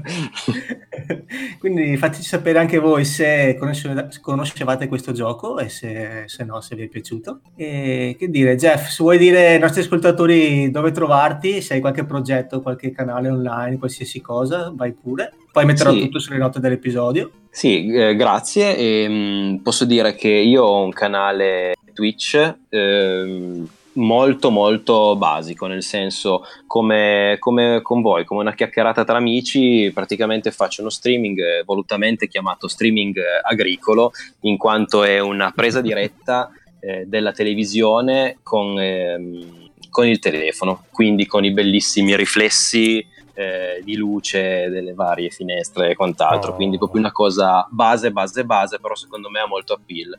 È molto retro anche quello, nonostante tratti retro game, anche retro proprio la registrazione. E nulla, potete trovarmi su, ehm, su Twitch come pezzo di nerd, eh, ogni riferimento a giochi di parole puramente casuale. e Nulla, se vi va di condividere, grazie. E se vi va di condividere un pochino del vostro tempo con me a parlare di retro gaming e di qualsiasi altra cosa, mettete un cuoricino, mi fate molto piacere. Sarà fatto. Chissà se metterà un cuoricino anche l'amico a cui hai fregato Little Nemo. E diciamo che potrebbe cuoricino no, forse no. ecco, mi raccomando, non fargli ascoltare il podcast. no, assolutamente. Me ne terrò ben guardia ascoltare. Sono passati vent'anni e tu preso capione in teoria. Esatto, quindi. esatto. Legalmente io penso di essere legittimo proprietario, giusto? Penso proprio di sì. Se no, me- mettete il gioco in mezzo tra voi due, lo chiamate, vedete da chi va. E quello è il, ve- è il vero proprietario del gioco. Sicuramente da buon animale si verrà da me. Comunque, se ti consola, anch'io ho un gioco in casa di un mio amico che glielo, glielo devo ancora ridare dopo vent'anni. Beh, e... mi sento meno in colpa. Ma penso sia una caratteristica di tutti qua. Tutti abbiamo un gioco in casa di un amico che ce l'ha prestato e non, gli, non gliel'abbiamo più tornato. No, sai cosa? Io, io, io invece al contrario, mi ricordo che in terza media ho prestato il mio Game Boy non so a chi e non l'ho mai più rivisto. Addirittura una console, mamma mia. Eh, no, sì. quello, quello, è un trauma un forte. Esatto, quello è un colpo bassissimo. Sì. Vai a sapere, non me lo ricordo. L'unica cosa che ti può aiutare è il fatto che i Game Boy li trovi anche a poco prezzo adesso, quindi te lo porti a casa. Beh, poi conoscendoti ne avrai tipo 18 adesso di Game Boy. Perché... esatto, non è quello il problema, è che, è che mi brucia chi me l'ha fregato e proprio non, mi, non ho proprio la più pallida idea chi cacchio si, si è prestato. Però vabbè. ormai se n'è andato. Bene, Grazie ancora Jeff e chissà, magari un domani le nostre strade si ricroceranno. A disposizione, Scappa, assolutamente. Salvati. Ciao a tutti. Ciao. Ciao, grazie ancora.